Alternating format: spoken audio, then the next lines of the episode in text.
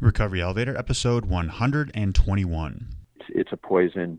It's a time bomb. It's going to go off sooner or later in your life. If it doesn't go off in your own life, unfortunately, it's going to go off in somebody else's.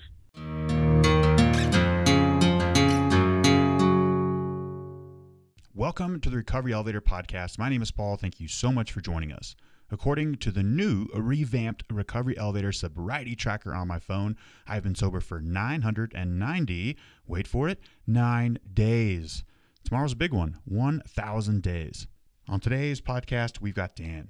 He's been sober for 27 years, lives in New Hampshire, and he talks about how recovery is all about restoration. It's a great interview, so I encourage you to stick around and listen to all of it.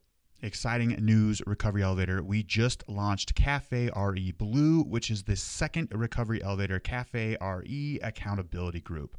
We are going to cap this group at 200 members. Currently, there are about 34 members in it right now. A great spot to get accountable. The dialogue and conversation is really taking off. Go to recoveryelevator.com, use the promo code RE1month, or use the code ELEVATOR for your first month free. Okay, let's get started. The topic for today is getting sober is confusing. The whole recovery thing is confusing. In 2014, there were 141 med schools and only 14 had classes on addiction. Wait, I take that back. Only 14 had one class on addiction. Not only is recovery confusing for those who embark on this journey, medical professionals, they don't really know what the hell is going on either. One class on addiction? Are you kidding me? That's not nearly enough. I was going to tell you the point of why I'm doing this podcast at the end of my bullet list that I wrote down last week, but I'm going to tell you right now. Recovery is confusing, but the point of this topic is to tell you that there's no specific path. If you're not going to AA, that's not a problem. You can still get sober. Don't have a sponsor? That's okay as well. There's so many ways and different pathways to take into this journey into sobriety. But yeah, recovery is freaking confusing. And never have I claimed that I have all the answers, and I don't, but I'm enjoying going down this journey to sobriety and learning more and more about it. Oftentimes, I wish I was doing a DIY blog where I was building wood projects. That way, the steps would be super simple. Step one, buy wood. Step two, buy nails. Step three, get your hammer, nail all the stuff together, and you've got a gorgeous dining room table. In recovery, man, the steps are all over the place. I'm not talking like the 12 steps here. I'm talking just the steps in general of how to navigate sobriety. So here's some things that I wrote down. A lot of these things I thought about in early sobriety when I was drinking, and it simply just made my mind spin. I remember hearing in AA, take what you want and leave the rest. Well, that's great, but if you don't like the first step, it seems like you're totally fucked. Well, it's not that drastic, but you get the point.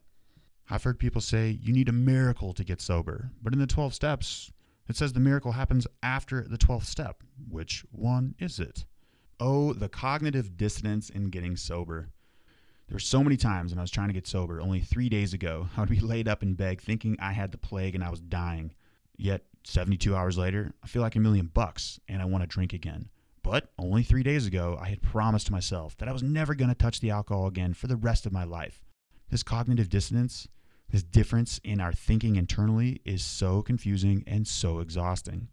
There's the ism, an alcoholism. It stands for the incredible short memory. It felt like I had, oh, no shortage of hundreds of bottoms, but then the incredible short memory would kick in and I couldn't remember any of them, even if the bottom was just a couple days ago. In reality, there are so many options to getting sober, so many different pathways, so many different programs, so many different treatment options. But it feels like when we're first getting sober, it's basically AA or you crash and burn. Once you're in AA, do I need a sponsor? How do I get a sponsor? There has to be some sort of pamphlet on this. Actually, in AA, there usually are pamphlets of how to get a sponsor and things like that. But you got to get to AA first to find the rack of pamphlets, which usually is hidden behind the corner behind a gumball machine or a vending rack. Oh, yeah. And if you don't have a higher power or believe in God, you're fucked.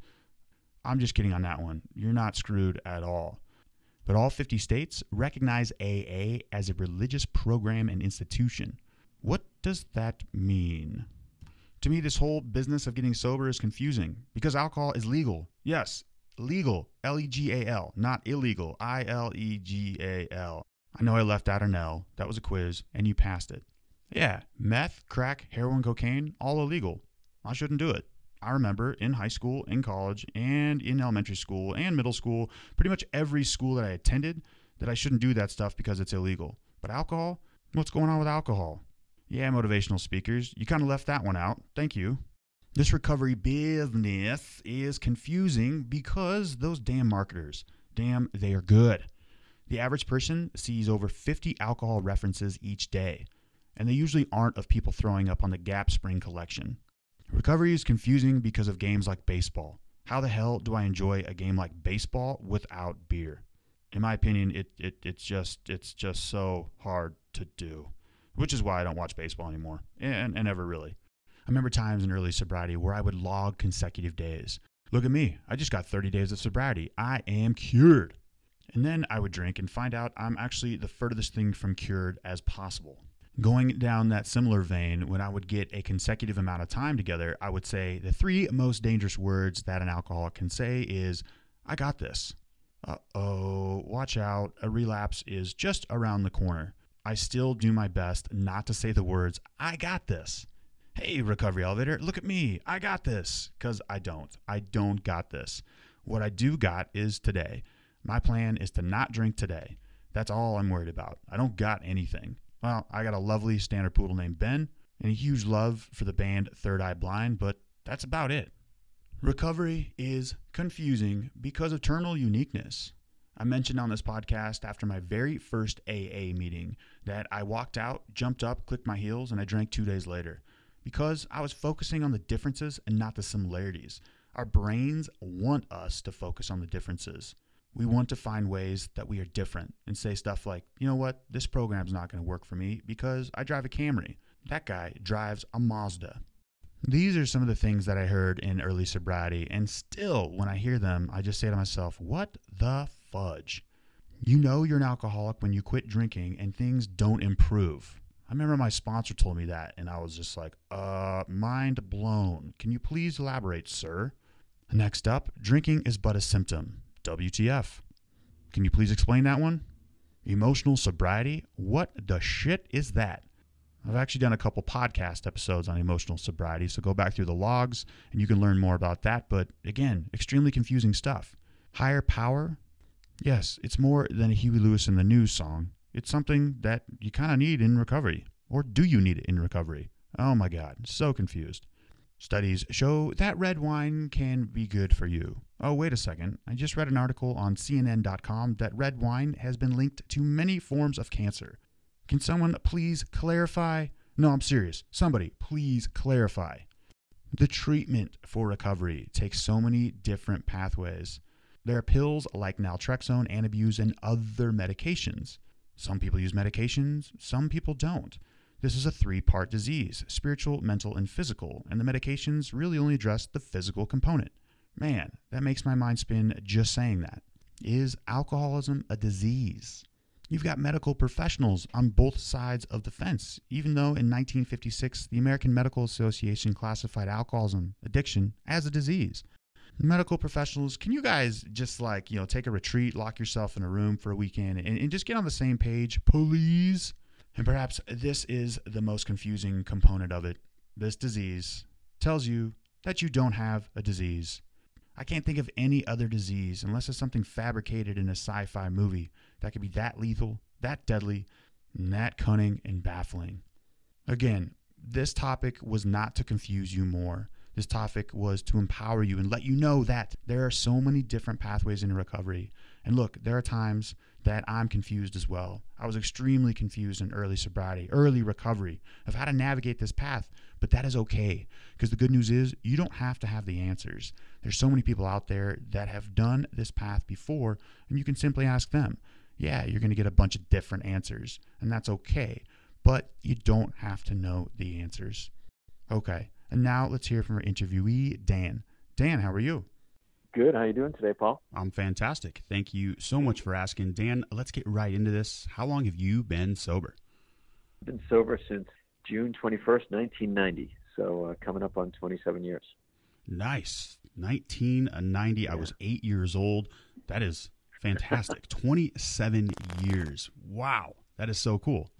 Yeah, thanks. It's been an amazing journey. Of course, it's uh, you know all the things that you you know, you kind of when I got sober, of course, I thought, oh, you know, for a while I would be, just be bulletproof. Nothing would ever hurt me again. And uh, of course, as you find out, the longer you stay sober, that's not true. Life still happens. So it's uh, been a roller coaster ride.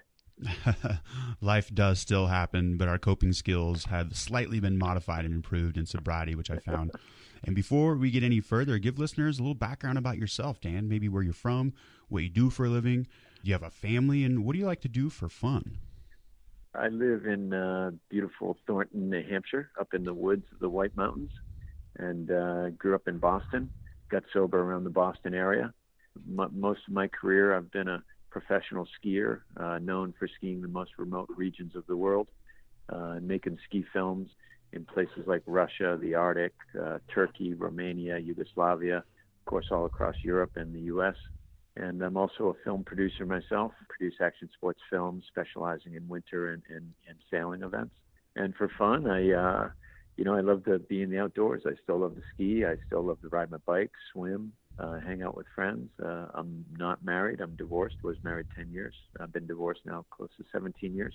I've got a bunch. I coach a lot of kids in soccer and skiing, and have a lot of a lot of kids and a lot of families in my life. And uh, I come from a big family. I come from a family of seven. Wow. And, in your opinion, what is the most remote part of the world? Where's the most remote part of the world that you've skied in? well, I've been uh, north of the Arctic Circle by 350 miles twice. Spent 18 days up in the Arctic with the Eskimos, and that's pretty remote. You know, where we were dropped off by a plane, picked up by a plane, living in igloos, fishing and hunting and skiing. But also skied with the Kurds on the border of Turkey and Iraq during the first Persian Gulf War. That was was pretty remote at the time, hmm. and just done a lot of crazy things like that. Dan, I'd love to story top you, but I can't. I've been skiing in Idaho twice. That is all I got. hey, it's all good. yeah. Now let's uh, let's jump into your background. When did you first notice that you perhaps had the problem with drinking? Well, I was always was a very good partier. I was uh, had uh, learned how to party, so to speak, at a very young age. And I had uh, grown up in a big family. I'm number five of seven, so I had a couple older brothers that introduced me to things that probably weren't too age appropriate at young ages. Sure. Uh, and by the time I was uh, in high school, I was pretty much a daily pot smoker and a weekend drunk. And I had heard uh, somewhere along the line that it's not how much you drink, but it's what alcohol does to you when you drink. And I heard that pretty early in life, and I always knew that I was drinking or using for for effect. That was never never in doubt for me. I was always trying to change the way I felt and the way I was would what I would bring to the situation by using drugs and alcohol. So I just never considered it a problem. Yeah, can you expand a little bit more on that? That resonated with me a lot. It's it's not you know it's not what you drink, it's how you drink. Yeah, I think you know for me, I was sort of the catalyst for a lot of other people's drinking. I, I like the party. I like the drink. I, I could people considered me a good drunk driver. So my high school friends would always drive drive in my car, mm-hmm. and I was always up for a good time, always up for an adventure. So I would sort of want to be around other people while I was drinking and using. And you know, uh, the the whole change, you know, the whole phenomenon of of the obsession of of you know planning to drink, you know, particularly in high school when you're underage, you know, around Tuesday, Wednesday, planning the weekend, how you were going to get it, who, was going to organize it, and then sort of the the anxiety I felt before we actually got it, and the relief I felt once I started to consume it was uh, very always very obvious to me that I was going through these stages and and that there was a prize at the end. There would be there would be fun, uh, there'd be wildness and companionship once I started to drink and use. Do you recall what it was like when you drank for the very first time? Well, I drank really young. You know, I probably started to drink probably around 11, 12. And I remember when I stole my first six pack of Schlitz from my parents and uh, drove it away in my 10 speed bike to the cemetery to catch up with some friends. Yeah. And uh, drink out there. And uh, yeah, I remember not really loving it, you know. And then I, you know, drinking with my older brothers who were six and eight years older, you know, after once I would start getting sick, they, you know, they would say, you know, their friends would kind of say to me, you might want to slow down here and there, but slowing down never really occurred to me. So yeah, I, you know, I, I don't have sort of like an aha moment that I sometimes hear about in the halls, but for me, uh, drinking was just a part of my life. It was because I was the younger brother. I was always hanging out with older people that drank and used, and it just seemed like that's what everybody did. So, if you started drinking at 12 years old and you got sober at 24, you had about 12 years of drinking data underneath you. And did you find that it progressed as you continued to drink? Oh yeah, for sure it progressed. I, I was introduced to cocaine in the eighth grade, and that was a that was rocket fuel for me. And and then pot, of course, and it did progress, you know. But also my tolerance progressed. You know, I could take more, I could handle more. You know, sort of my badge of courage was, you know, I've got this. So by the time I was 16, I my oldest brother taught me to drive at 13. Hmm. So I we could so he could drink, I could get us home. okay, that makes uh, sense. and we just didn't drive around the block. We would drive, you know, to ski areas up North Country and for hours. So I had been highway and city driving for three years prior to my license. And so, but it, and I don't ever recall anybody not telling me to drink and drive. For me, drink the drinking and driving was sort of like how far were we going, how much could we consume was hand in hand. So drinking and driving was just something that I did. And like I, you know, joke about people thought I was good at it. So, you know, that progression of tolerance that I used to think that the Southeast Expressway in downtown Boston was a video game, that everybody on it was drunk after 10 p.m. Yeah, that's just how it was. Yeah, I think that actually did turn into a video game called Grand Theft Auto later later down the road. Yeah, exactly. man, I was I was introduced to algorithms in the eighth grade, not cocaine, right. but I yeah. I definitely started drinking in the eighth grade. And I, I, asked that question, what it was like the first time you drank, because I, I, think you know I know we we digest alcohol differently. Our our digestive systems we break it down differently than normal drinkers. And I remember my first drink; it was more of a euphoric feeling, and I was chasing that ever since. Um, and did you find the same thing that you were just continuously chasing those feelings? Yeah, I, I think I probably subconsciously was chasing those feelings. I think more consciously I was chasing the party. You know, I was chasing the excitement and the rush of it. So, you know, and for me, sort of, you know, as I got into high school and you know just the the use of the booze it was so common you know it just again it was you know in the 70s uh, in the early 80s uh, it just didn't have the same stigma that it has today for kids. You know, it was it was really accepted that kids would party. We had so many so many wild bashes at my house. You know, my parents went to the movies, would throw a party. You know, um, wow. and you know, just it was you know, if you got pulled over by the cops, they asked you to pour it out, but they never gave you a sobriety test or anything like that. Mm-hmm.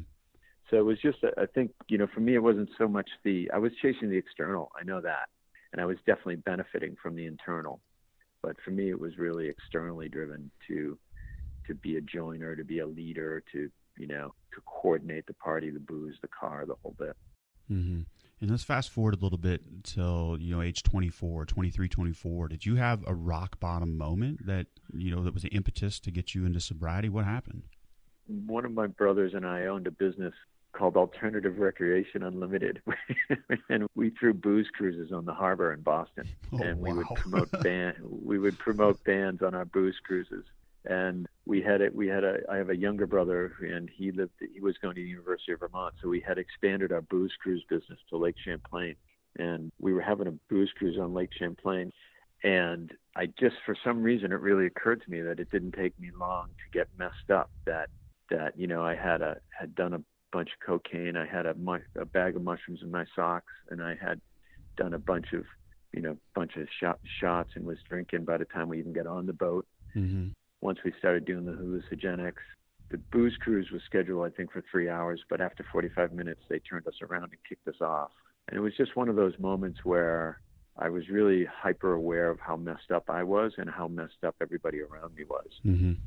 And you know, that night I sort of had a heart to heart with one of my brothers. You know, we don't have to be like this, we don't have to live like this, that sort of thing. I don't think they they remember it, but I did. And the next day I decided I would stop drinking.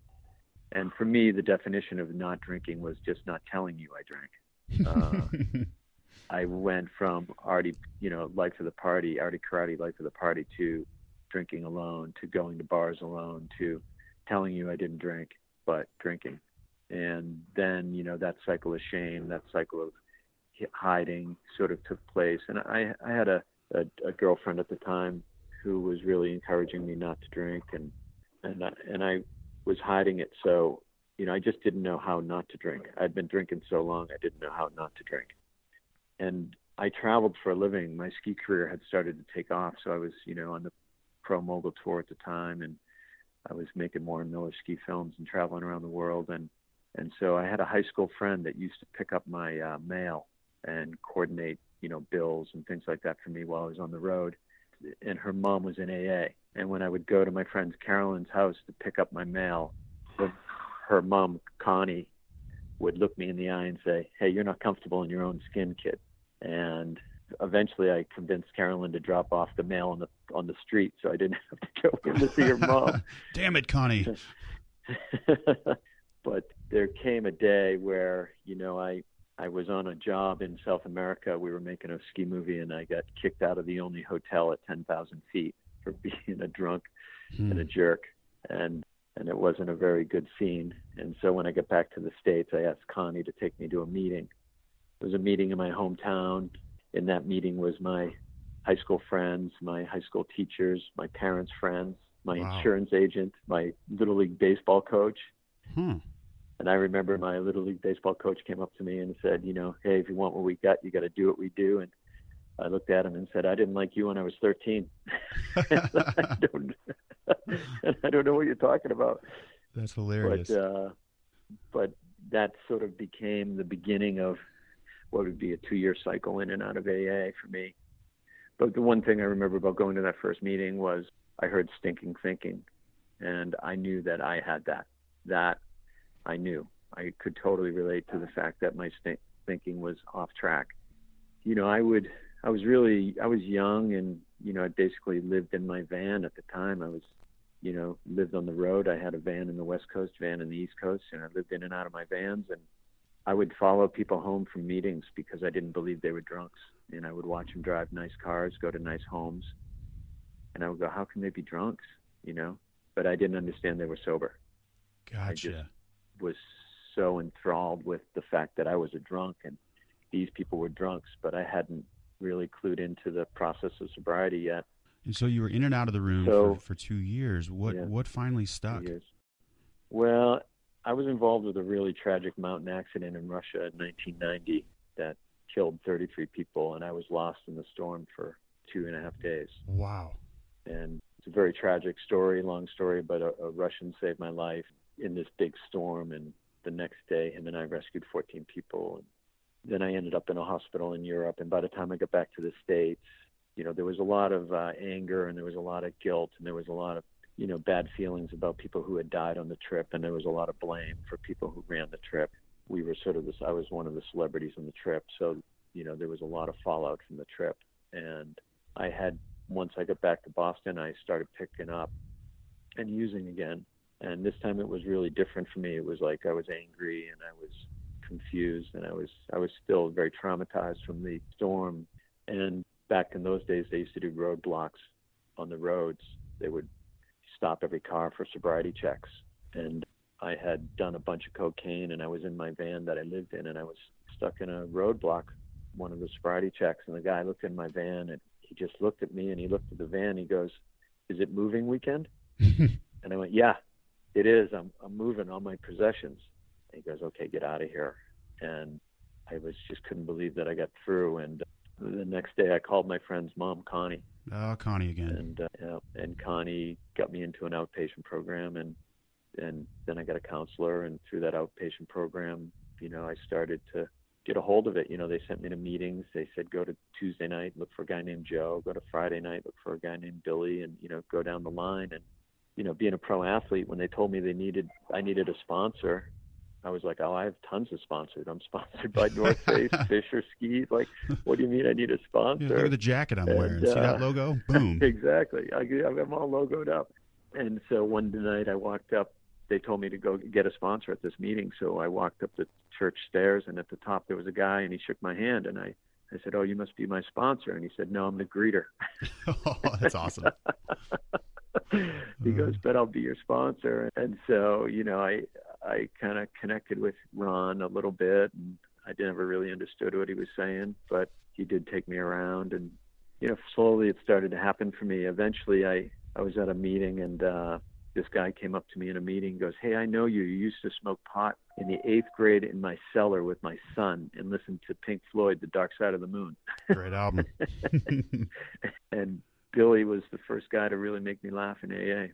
He was my best friend, eighth grade best friend's father, and he had been sober a long time. And he eventually became my sponsor and took me to Matt Talbot retreats and kind of, you know, really kind of anchored me and told me it was all right. He was the first guy to really tell me it was all right and that that I would be all right, mm-hmm. that there was hope, and started taking me through the steps.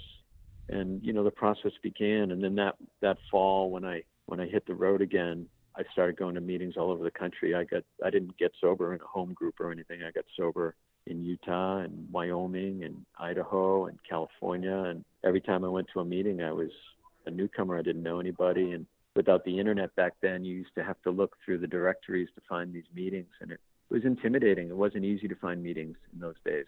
There's, I always say there's no neon lights outside of AA meetings. Say AA meeting here tonight. You know, there's mm-hmm. no street numbers on churches. There's yeah, I haven't seen hard. Yeah. So you know, you I would go in and feel like an outsider, and but AA has a way of making you feel okay. And I was in a meeting one time in Ogden, Utah, and a guy came up to me. It was a dark cellar where the meeting was, and he said, "Hey, kid, there's no bad AA meetings, only bad attitudes. And uh, I hadn't even shared at that meeting, and I was like, wow, am I radiating that much attitude? Sure. You know. And then at another time at a meeting in Denver, a guy said to me, you know, when I was in that phase of like, oh, I'm not sure I'm an alcoholic or not, and he said, hey kid, in AA, if you're an alcoholic, we can help you, and if you're not an alcoholic, we can make sure you never become one. Hmm. And he really took it away from me. You know, he kind of just said, why not? why not get sober? You know, what do you got to lose? You know, so that was sort of my experience. You know, in AA was getting sober all over the country and these different meetings, and all over the world. You know, I've been to meetings all over the world. I started going to meetings in Europe that year, and I've been to meetings, you know, in South America, New Zealand, Austria, Australia, all across Europe. And you know, just uh, I'm always amazed at the community of the meetings. You know, I'm always amazed that they call Dr. Bill and Dr. Bob and Bill W. social architects, you know, that these guys were. And if you think about the society that they built, the consistency of the society, the the love of the society, the fact that you know it has no leaders, it's self-funding, has no opinions, the group conscious. You know, I've seen it all work. I've I've seen it countless times. I've seen the group conscious take over and remove a chairperson. I've seen the group conscious change direction of a of an entire meeting. Hmm. And to see it governed in that way is always mind-boggling and humbling to me. Uh, you know, being an Irish kid from Boston, I have an opinion about everything. You know, the one thing about my opinion is that it's different than yours. That's all it is. You sure. know, I my favorite Irish saying is, "Is a private fight or can anybody be involved?" And you know, good question.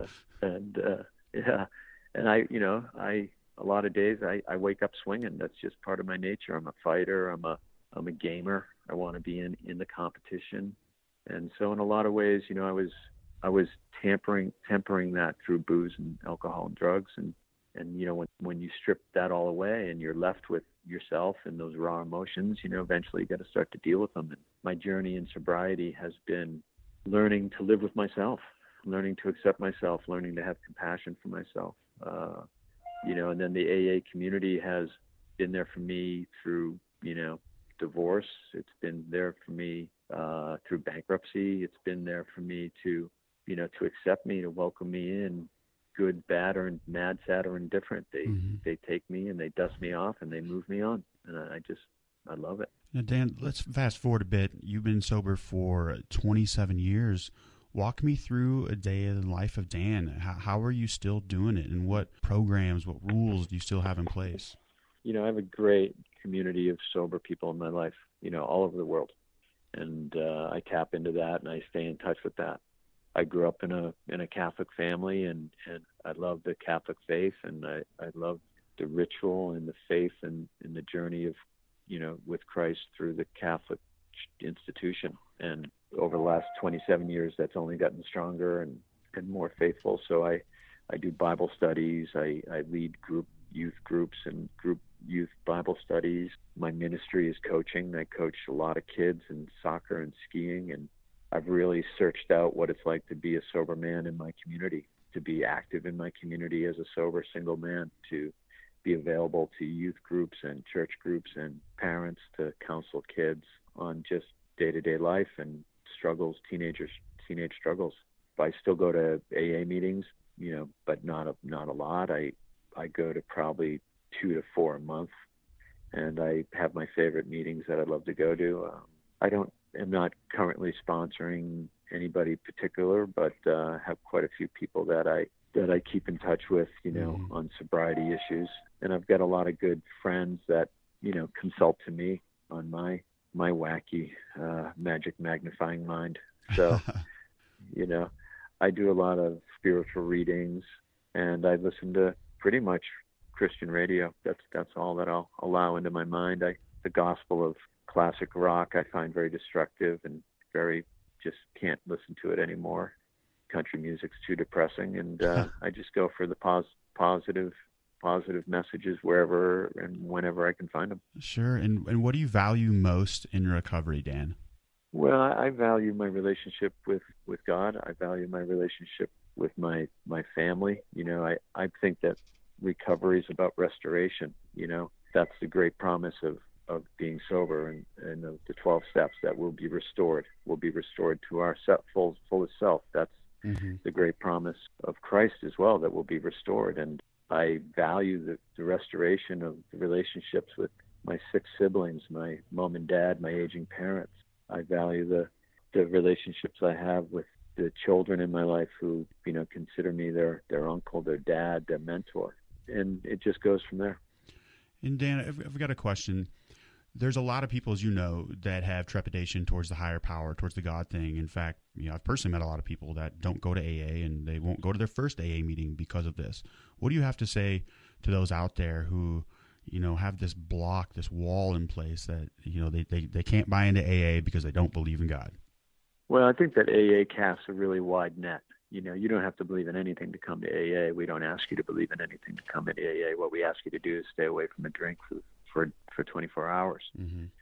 And uh, the barn door in AA is wide open. You know, from Yale to jail, come on in. Hmm. And because that barn door is so wide open, the further you choose to walk into that barn, eventually you're going to find a great light. That great light's going to shine through through friends. It's going to shine through a stranger. It's going to shine through a story from the podium. It's going to shine through the literature, and you're going to find peace you're going to find contentment. You're going to find some consistency to your emotions. And somewhere in there, if you choose to look further, you'll find, uh, you know, a definition of, of, of a God, you know, uh, of a loving uh, creature.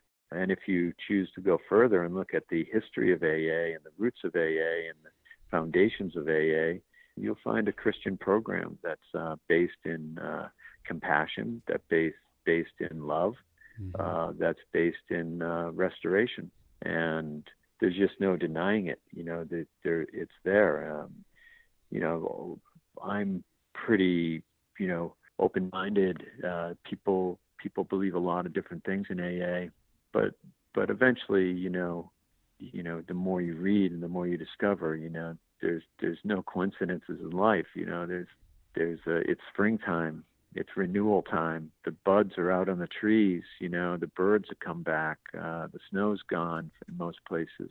You know, there, there's a great creator out there somewhere. You don't have to call him what I call him, but it's worth discovering. That's for sure. And Dan, we have reached the rapid fire round. If you could answer these questions within 30 to 60 seconds, that would be great. Are you ready? Ready. All right. Number one, what was your worst memory from drinking, Dan? Uh, probably my worst memory from drinking was uh, totaling my mother's car on Mother's Day and having my mom tell me that I've lost everything she ever tried to instill in me. Hmm, that's a tough one. And next question, Dan. What's your plan in sobriety moving forward? My plan in sobriety moving forward is to live a full life, to you know live a life of of unencumbered uh, you know, to not be tied down to negativity, to not be tied down to shame, guilt, and remorse, and to live in the promise of a of a new bright tomorrow. And I'm excited to hear your answer with this one. You've been around the block with 27 years of sobriety. What's your favorite resource in recovery? Uh, people. You know, you know, it's it's a program of people. You know, they say meeting makers make it, and uh, in the meetings are the people and in, in those people there's wisdom there's friendship there's acceptance there's encouragement there's there's cons- consoling. And and those people you know they're available. Uh, i love to see aa people in in community. I love to see them in the schools. I love to see them in in, in the churches and in the youth programs. Do being a crosswalk monitor you know i love mm-hmm. seeing that because they're out there actively living a sober life. It's so empowering I just get inspired by it. And we've heard no shortage of great quotes and great advice already. But what parting piece of guidance could you give to listeners who are in early sobriety, you know, like myself, or are people thinking about quitting drinking? I always say when it comes to drinking, you know, uh, you know, it's, it's a poison. It's a time bomb. It's going to go off sooner or later in your life.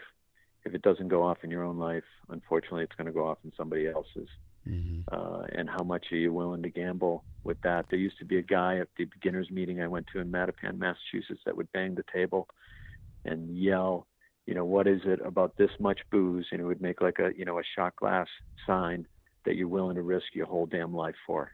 And wow. for me, I, w- I was risking my life with cocaine. I was risking my life with hallucinogenics. I was li- risking my life behind the wheel and booze and it was too much at stake. I, I couldn't do it anymore. You know, why put yourself and others at risk? You know, there's no magic in the booze. There's only drama and, and chaos.